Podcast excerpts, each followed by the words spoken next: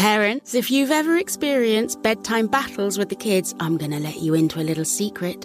The Koala Moon podcast has revolutionized over 20 million bedtimes, with parents like you calling it life changing and the perfect nighttime routine. With original kids' bedtime stories and cozy sleep meditations, every episode has been specially designed to make bedtimes a dream. Listen to Koala Moon on the iHeartRadio app, on Apple Podcasts, or wherever you get your podcasts. Billie Eilish and Finneas O'Connell, they're with us today on Crew Call. I'm your host, Anthony D'Alessandro. Billie's vocals, it was automatic art. You know, I had to like choose a more challenging route than just like da da da da. You know what I'm saying? Like it could have been like easier. And a lot of people have asked me like, how did you choose to have it be so soft and like so simple? And what else was it gonna like? That's what the song wanted. Thanks for listening to this episode of the Crew Call podcast on Deadline. There's plenty to celebrate in March and. Ex-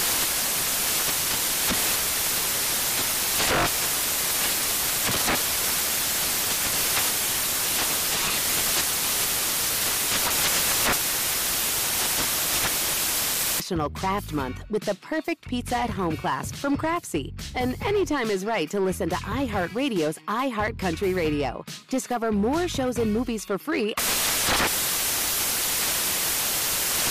Looking for hair removal tools that not only deliver smooth results, but also make you feel totally in control? Enter Conair Girl Bomb. They're like your secret weapons for smooth, sleek results, made just for us. From the ultimate Girl Bomb grip to the professional grade blades, say goodbye to settling for less. With Conair Girl Bomb, you get the precision and power that used to only be exclusive to men's tools. So take your hair removal routine to the next level with Conair Girl Bomb. Available at Walgreens.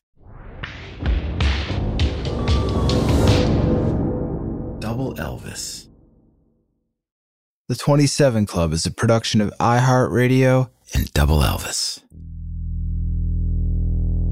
Ron Pigpen McKernan died at the age of 27, and he lived a life that seemed to always be running a little late. I can give you 27 reasons why that statement is true. Five would be the number of years he absorbed the blues and R&B music that his disc jockey father spun, helping Pigpen develop a love for music that was decades before his time. Another 12 would be the age he was when he became a fixture in blues clubs in and around Palo Alto, where it wouldn't be too long before he was consuming more than music. Three more would be the number of years he'd study under a nine fingered banjo wizard, honing his craft and becoming a fully realized musician. Another six would be the number of Grateful Dead members not named Pigpen who were tripping out during the bad vibrations of the band's set at Woodstock before Pigpen came to their rescue. And one would be the number of decades that would elapse between Pigpen's first appearance on stage and last appearance on Earth, all totaling 27. On this, our first episode of Season 5, a disc jockey dad, a nine fingered wizard, bad vibrations at Woodstock, and the Grateful Dead's Ron Pigpen McKernan. I'm Jake Brennan, and this is the 27 Club.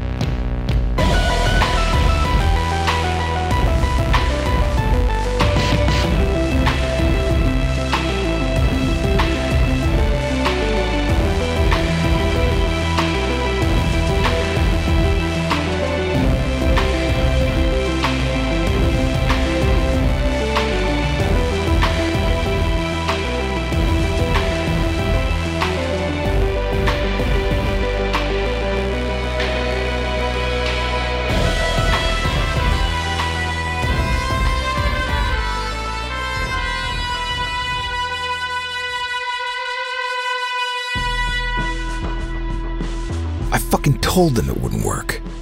It was the second night of the Woodstock Music and Arts Festival, and Augustus Owsley Stanley III, aka Bear, was furious.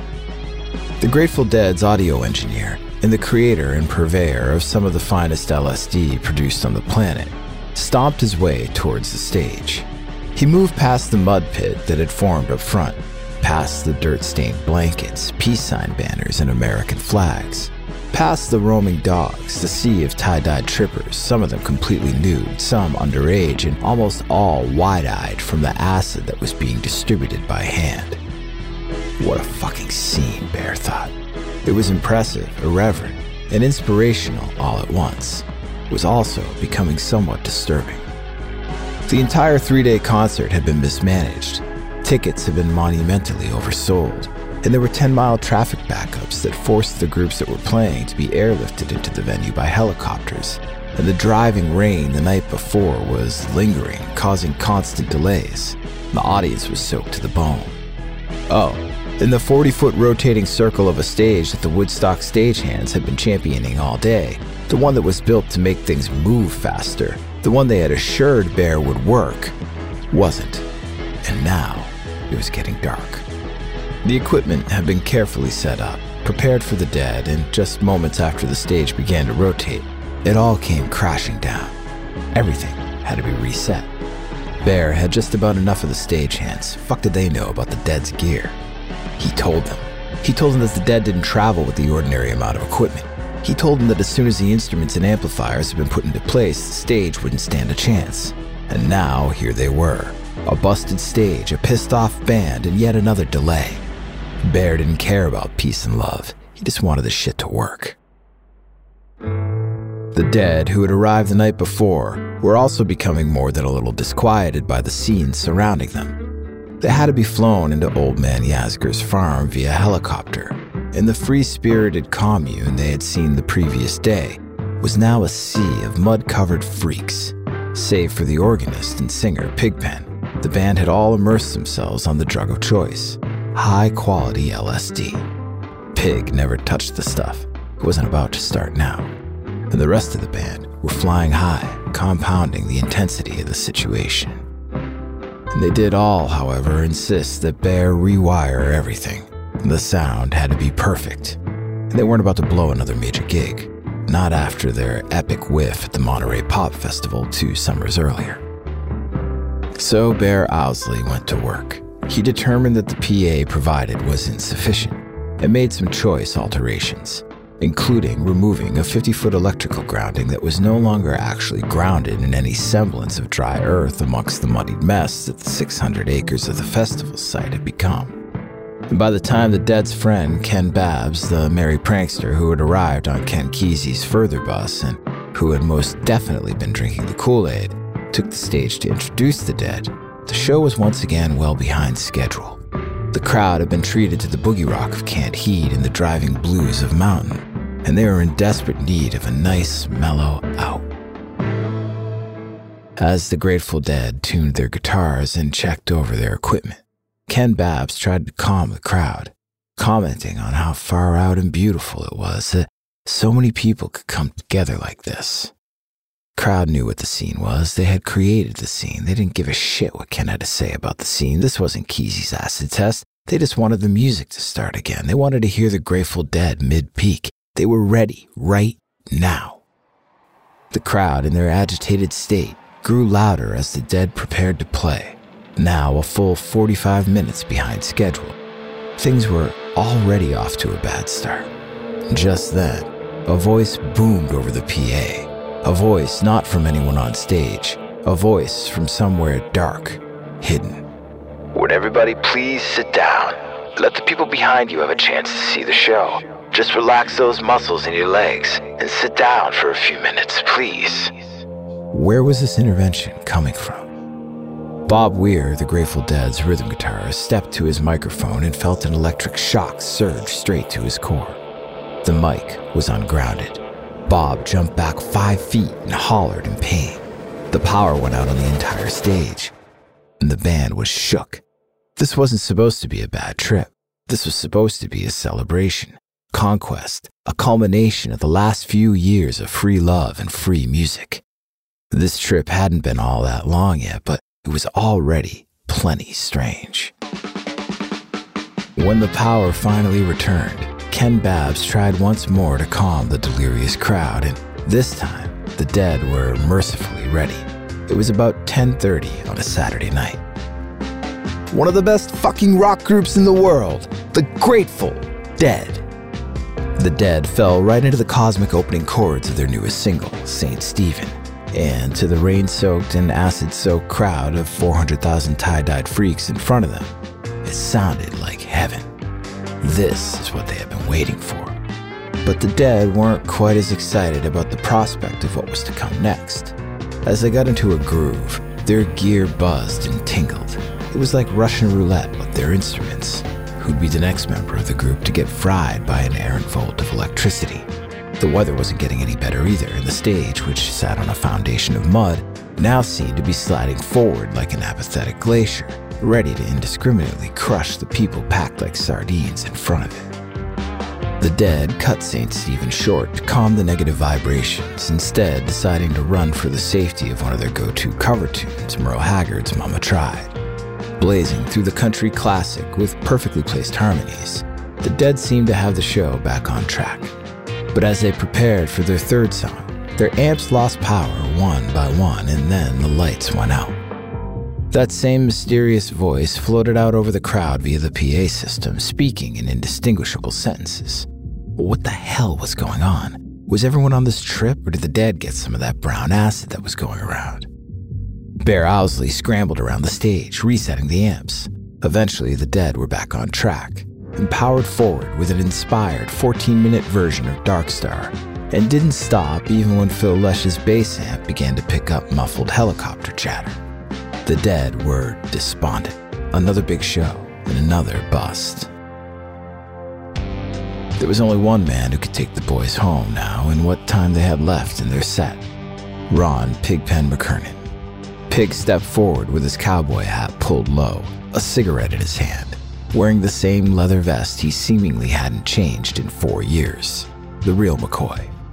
Phil thumped out the opening bass line of Bobby Bland's Turn On Your Love Light. Jerry and Bob joined on guitar. Then Tom Constanten on keyboards, and then Mickey Hart and Bill Kreutzmann on drums. And just as Pigpen was about to step up to the mic, an audience member, absolutely fried from too much sun and too many drugs, got up on stage, commandeered the mic, and started rapping over the Dead's groove. The Dead didn't give a shit at this point. Screw it. Let the guy in the audience do his thing. He was vibing, and honestly, his rap was pretty far out. Nothing was in the band's control anymore, and they were ready to get off stage, get in the helicopter, and get the fuck out of Dodge. That is, until Pigpen's deep, soulful voice began to vibrate through the amplifiers on stage.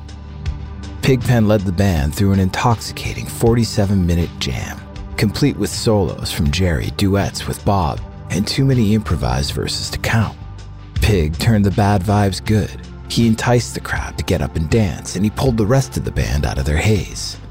The near hour jam ended the Dead's uneven set with a triumphant, joyous, down and dirty roots rock flourish. Nobody in the Dead but Pigpen could have turned the mood around that night. Pigpen was the lifeblood of the Grateful Dead, their substance, soul, and spiritual center. And even though he didn't dig the LSD, he dug the scene, he dug the music, and most of all, he dug the blues. The enigma that was Pigpen didn't just save the group in their moment of peril at Woodstock. He had also sparked the birth of the greatest jam band to ever exist, which gave birth to an entire community of fans who called themselves Deadheads and kicked off 50 plus years of concerts and classic albums. And it all started from humble beginnings, somewhere out in Northern California.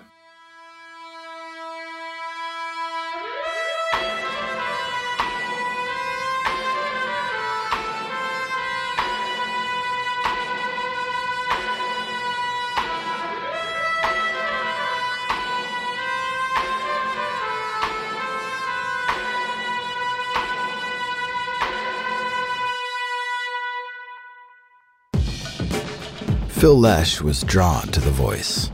It was coming from the next room at the party in Palo Alto. It sounded like Lightning Hopkins mixed with T-Bone Walker. Smooth, sensitive, tortured, longing, the real deal, honest, authentic. Surely it was the voice of a seasoned blues musician, a true blue bluesman from somewhere far away from California. A voice that had traveled from way down south. Phil's eyes scanned the party. He followed the sound of the voice, he was surprised to find out that everything he thought about the man behind the voice was not what he had expected. In 1961, Phil Lesh, the future bassist of the Grateful Dead, was volunteering as a recording engineer for KPFA out of San Francisco. Phil was constantly attending parties and immersing himself in the various music hotspots around the city, one of which happened to be 30 miles due south in Palo Alto. Several music venues had turned the small city into a vibrant scene, a scene that served as a response to the buttoned up Leave It to Beaver vibe of the 1950s, a scene where a younger generation could discuss ideas that mattered to them. The kids weren't worried about the bomb or McCarthyism. Sure, they were political and read the news, but the people in this scene didn't have time to be fatalistic. They drowned out all that doom and gloom with positive sounds. Palo Alto was a cross-pollination of folk music, jazz, and R&B, and depending on where your taste lay, good music was readily available any time of day. On this evening, Phil and his girlfriend made their way to a party across the highway in East Palo Alto, a neighborhood lovingly referred to as the ghetto. The party was cramped but happening, with live music in the front room. And that's where the voice was coming from. It called out to Phil, so Phil followed. Phil rounded the corner into the front room and was shocked at what he saw. A white kid strumming an acoustic guitar and pouring the music out of his soul as if he were channeling Charlie Patton himself. Phil thought the kid's bushy black hair made him look a little like Claude Debussy. But unlike Debussy, this kid was clad in dirty jeans and a leather vest singing the blues.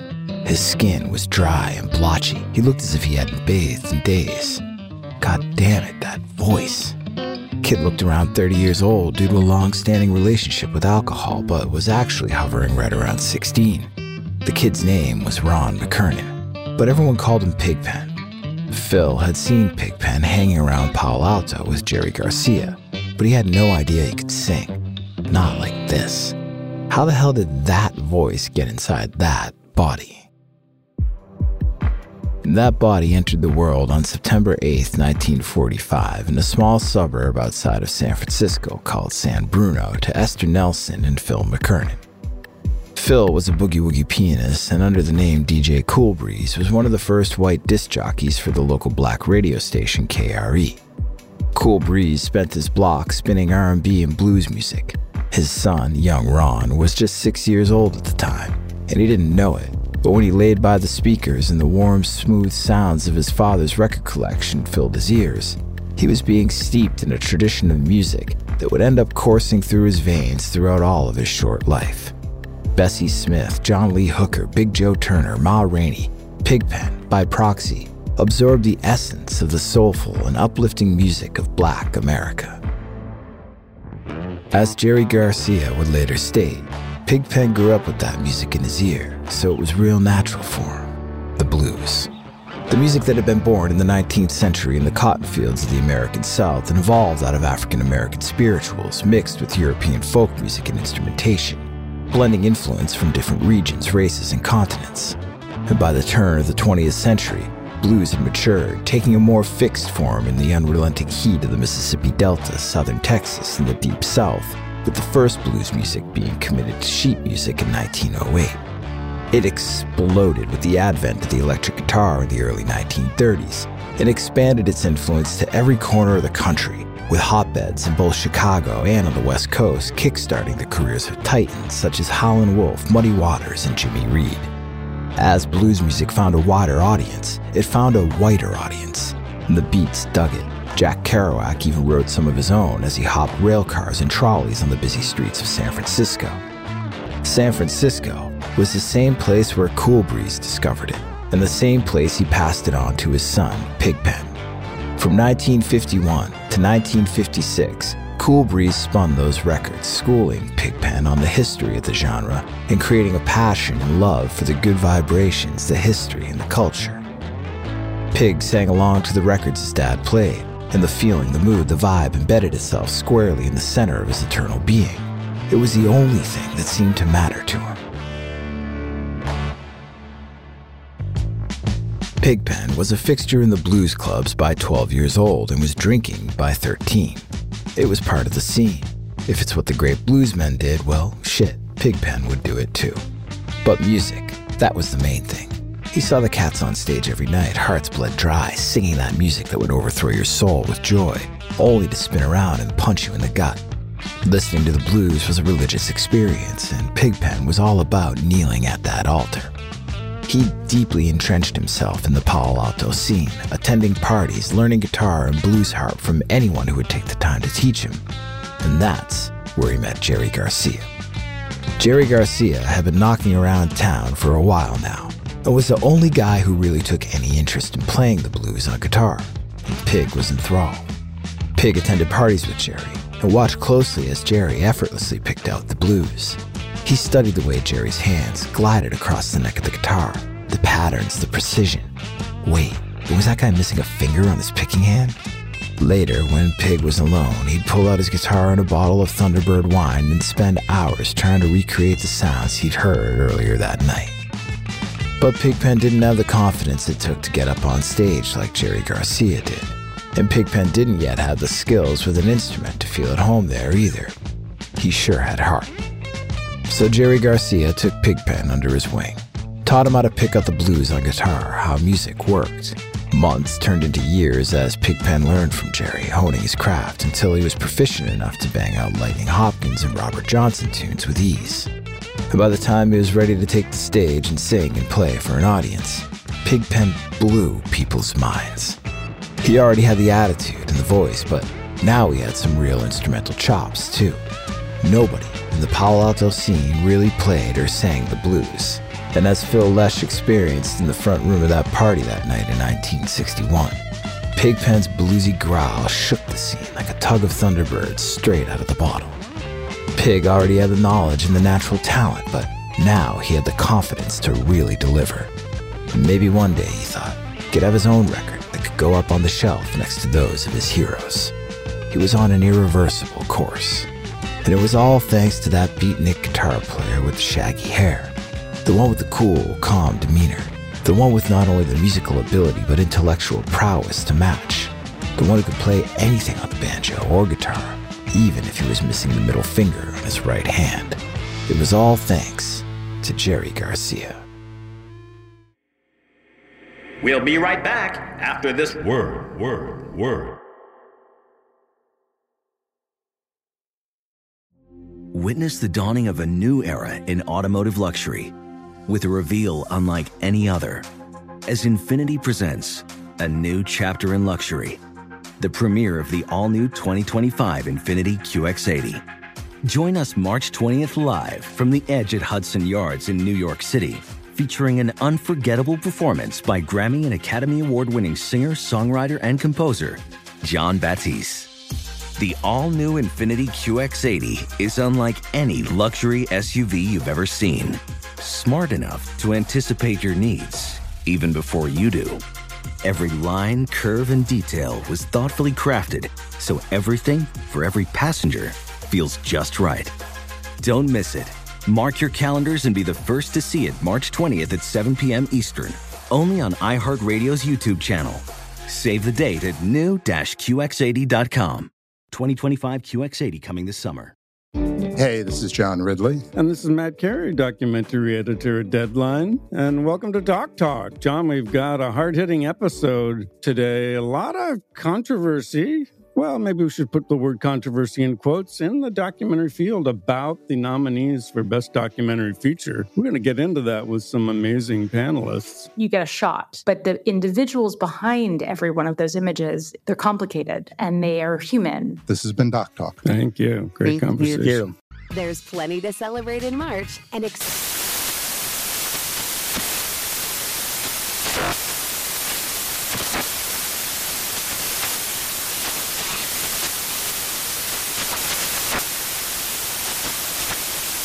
National Craft Month with the perfect pizza at home class from Craftsy. And anytime is right to listen to iHeartRadio's iHeart Country Radio. Discover more shows and movies for free The following ad is sponsored by Pets Best Insurance Services. Pets come into our lives in many ways shelters, breeders, or unexpected encounters. But no matter how you found your pet, they become our perfect match. Unfortunately, finding the right pet insurance plan can be hard. That's where Pets Best comes in. With a little information about you and your pet, Pets Best will recommend a plan that meets your needs and budget. Visit petsbest.com to learn more today. Your perfect pet deserves the perfect coverage. Petsbest.com. New Year's Eve, 1963. Bob Weir and his two friends, Bob Matthews and Rich McCauley, were roaming the streets of Palo Alto. They'd struck out at every bar they tried to get into, and no one would let them in, and the night was a total bust. It wasn't surprising, given that the three friends were just 16 and definitely looked their age. But now they were resigned to the fruitless venture of window shopping at closed stores. Bob was on holiday break from boarding school in Colorado and was just looking for a good time, but this night was turning into a colossal bummer. They couldn't escape the muffled roar of New Year's Eve festivities from the establishments they had been turned away from. They were about to pack it in and head home when they heard another sound in the air. The sweet sound of a banjo floated out of what seemed to be the only open shop in the entire town Dana Morgan's music store. Just so happened Bob and his friends were irregulars. They poked their heads inside and saw a goateed dude with jet black hair wielding a banjo. He hammered away on the instrument prodigiously, like some sort of mystic. Rich McCauley was a banjo student of the dude. And Jerry Garcia had no idea it was New Year's Eve. He was fixated on the bluegrass he was playing, waiting for a pair of students who would never arrive for their lesson, and oblivious to all else in the world including the celebrations taking place all around him. Bob and his friends, having nothing better to do, suggested an impromptu jam session. Come on, man, let's play some. Jerry was hesitant. What if a student showed up? It's New Year's Eve, Jerry, Bob explained. No one's coming tonight except for us. Jerry acquiesced. He grabbed some extra guitars, and the four began kicking out tunes, traditional folk from that old weird America. The kind of stuff both Jerry and Bob vibed on. A few songs led to a dozen, and before they knew it, they had picked their way right out of 1963 and into 1964. It was impossible to deny the musical fusion Jerry and Bob created together. Rich suggested that with the folk craze going on at the moment, the two should start a jug band. Bob and Jerry locked eyes. What would become the original model for the Dead started out as Mother McCree's Uptown Jug Champions. Jerry recruited his friends Tom Stone and Dave Parker to play banjo and washboard, respectively, and knew exactly who the final piece of the puzzle would be. When Bob showed up for the first meeting with the other band members, he was unnerved by only one of them. The guy was heavy built, with a leather shirt and dark eyes. His unkempt hair spilled out in every direction. His jet black mustache laid over a pockmarked face. He didn't look like the kind of guy Bob usually associated with. This guy looked fierce, dangerous. Bob, meet Pigpen. Pigpen, now 18, had been steadily improving his skills under Jerry Garcia's tutelage for a few years, and as a result, had secured steady work gigging in the area. Adding proficiency on guitar and keys to his harmonica and vocal chops, he landed spots in a couple of country blues bands, played gigs with Jerry, gigs solo, and even fronted an electric blues band called the Zodiacs. Thanks to Jerry, the kid who washed out of high school and washed up on the Palo Alto scene was no longer an amateur. Bob would come to find out that Pigpen's biker garb bluesman's exterior didn't match his personality. He'd learned the pig was sweet, sensitive, and his only real interests were in the music that he was making and hooch. Three weeks later, Mother McCree's Uptown Jug Champions started playing shows all over the San Francisco peninsula. They took gigs wherever they could and always kept the music loose and the atmosphere lively and the mood light and fun. Jerry, who could now break away from the dogmatic rigidness of bluegrass playing, seemed to be thriving in a free flowing state, joyously filling the space with the serene sounds of his guitar. Bob, not yet up to par on guitar, chugged along on bass, while Tom spilled out intricate banjo patterns and Dave added color with his washboard. And then there was Pigpen. The other members of the band agreed. Pig was simply the best singer amongst them. Before the band would take the stage, Pigpen would get a little buzz on, and then he let loose with a rip roaring down home, get down growling on the mic with his gravelly yet endearing voice. And the group made every venue they played feel like a honky tonk. Eventually, Dave and Tom cycled out and different musicians took their place. And this kept Mother McCree's a fresh act that would never be the same live experience twice. This unique group dynamic, mixed with their combination of blues standards and old timey folk, made them a favorite on the local circuit. However, after a few months of playing the standards, the tune seemed, even by the group's own admission, a little bit dated. This was especially true with what was going on across the pond in England, some 5,000 miles away, where four mop tops from Liverpool were turning the world of popular music on its head. Pigpen had an idea. Let's get some drums, man. And the Beatles were changing pop music from black and white to technicolor, and the conservatism of the early 60s was morphing into something entirely different. Pig thought Mother McCree's Uptown Jug Band champion should hop aboard the train before it left the station. And what Pigpen didn't know is that this new desire to plug in to crank out some electric blues would eventually put his group at the center of a burgeoning counterculture and would change their lives forever.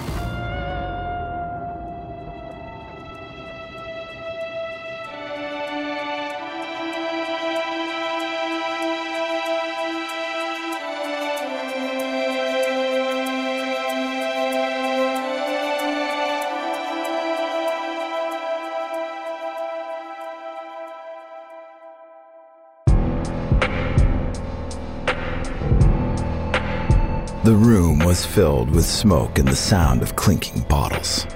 It smelled like whiskey and stale beer. A group of men sat at a table dealing cards, muttering to each other. Serious players. Not the kind of guys you'd mess around with, not if you were smart. But when the back door opened, the table fell silent. Two bluesmen entered, guitar cases in hand. They tipped their hats to the gamblers as they walked past, moving through another door and into the main room of the club. The gamblers watched them closely. One of the gamblers leaned in, whispering the rumors he was sure were true about the man in the front. The one who was unmatched on the acoustic guitar. The one who made the blues sound like a symphony, like it was from another world. The one, it was said, who had sold his soul to the devil for the ability to do so. The man was Robert Johnson. In August of 1938, he was working a circuit of Mississippi juke joints playing the blues, making a paycheck, and at each stop, shacking up with whichever woman he wooed, of which there was no shortage. However, by all accounts, Robert was a nice guy. He didn't have the inherent rowdiness that came along with most musicians of the day. He simply showed up, played his cosmic blues music, and moved it on down the road a piece. But in his travels, Robert had picked up a bad whiskey habit, and while it didn't inhibit his seemingly possessed fingerpicking, it severely altered his common sense, especially when it came to choosing which women to woo.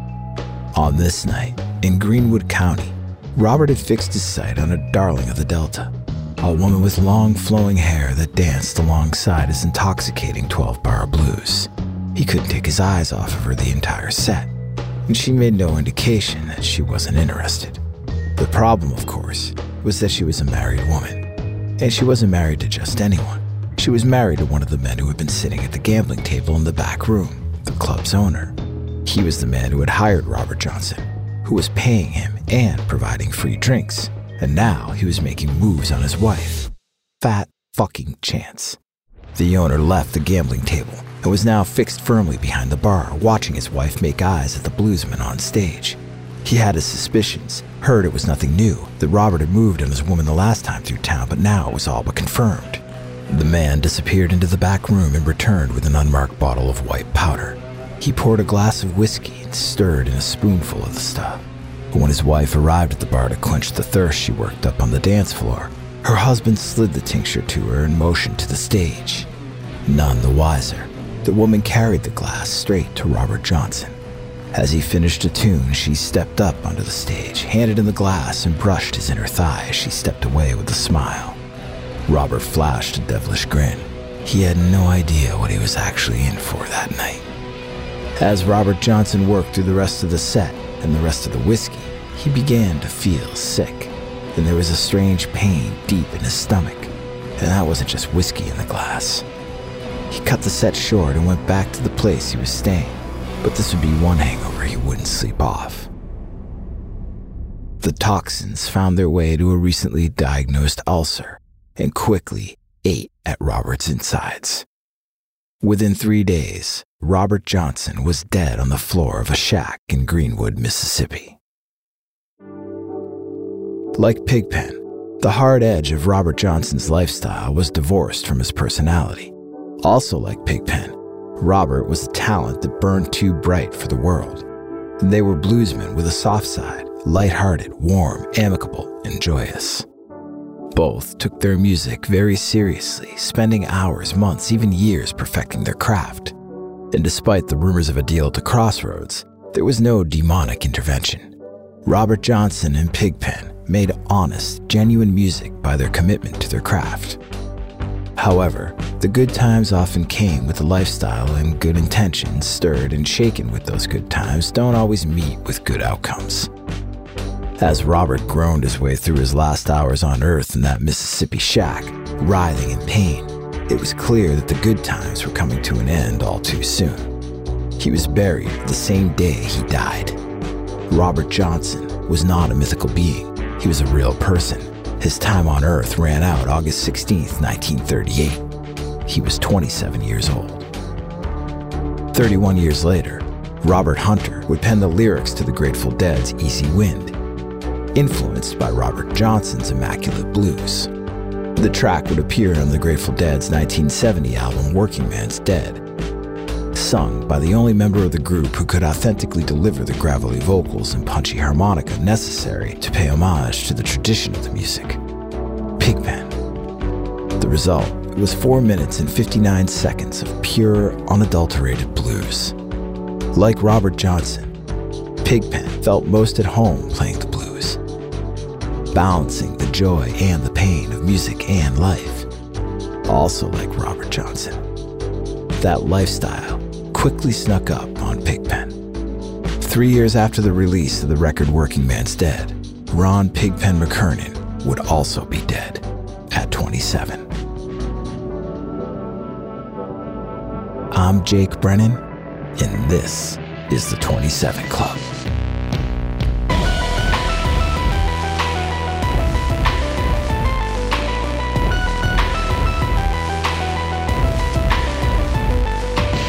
27 Club is hosted and produced by me, Jake Brennan, for Double Elvis in partnership with iHeartRadio.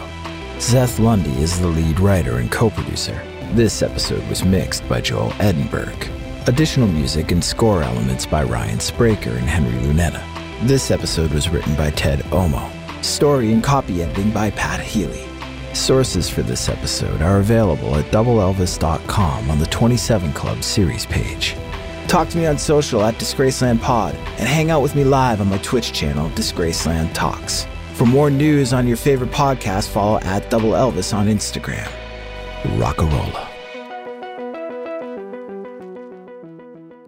What's up for your ears? Parents, if you've ever experienced bedtime battles with the kids, I'm going to let you into a little secret. The Koala Moon podcast has revolutionized over 20 million bedtimes, with parents like you calling it life changing and the perfect nighttime routine. With original kids' bedtime stories and cozy sleep meditations, every episode has been specially designed to make bedtimes a dream. Listen to Koala Moon on the iHeartRadio app, on Apple Podcasts, or wherever you get your podcasts. Infiniti presents a new chapter in luxury, the premiere of the all new 2025 Infiniti QX80, live March 20th from the edge at Hudson Yards in New York City, featuring a performance by Jon Batiste. The all new 2025 Infiniti QX80 is an SUV designed to help every passenger feel just right.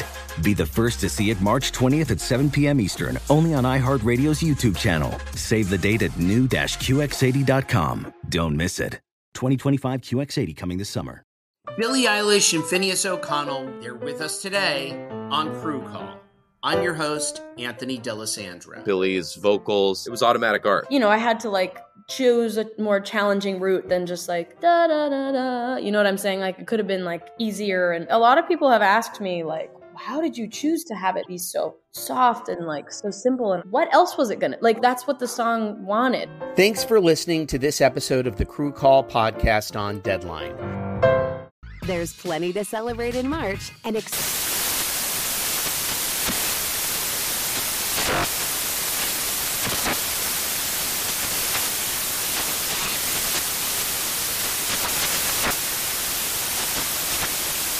National Craft Month with the perfect pizza at home class from Craftsy. And anytime is right to listen to iHeartRadio's iHeart Country Radio. Discover more shows and movies for free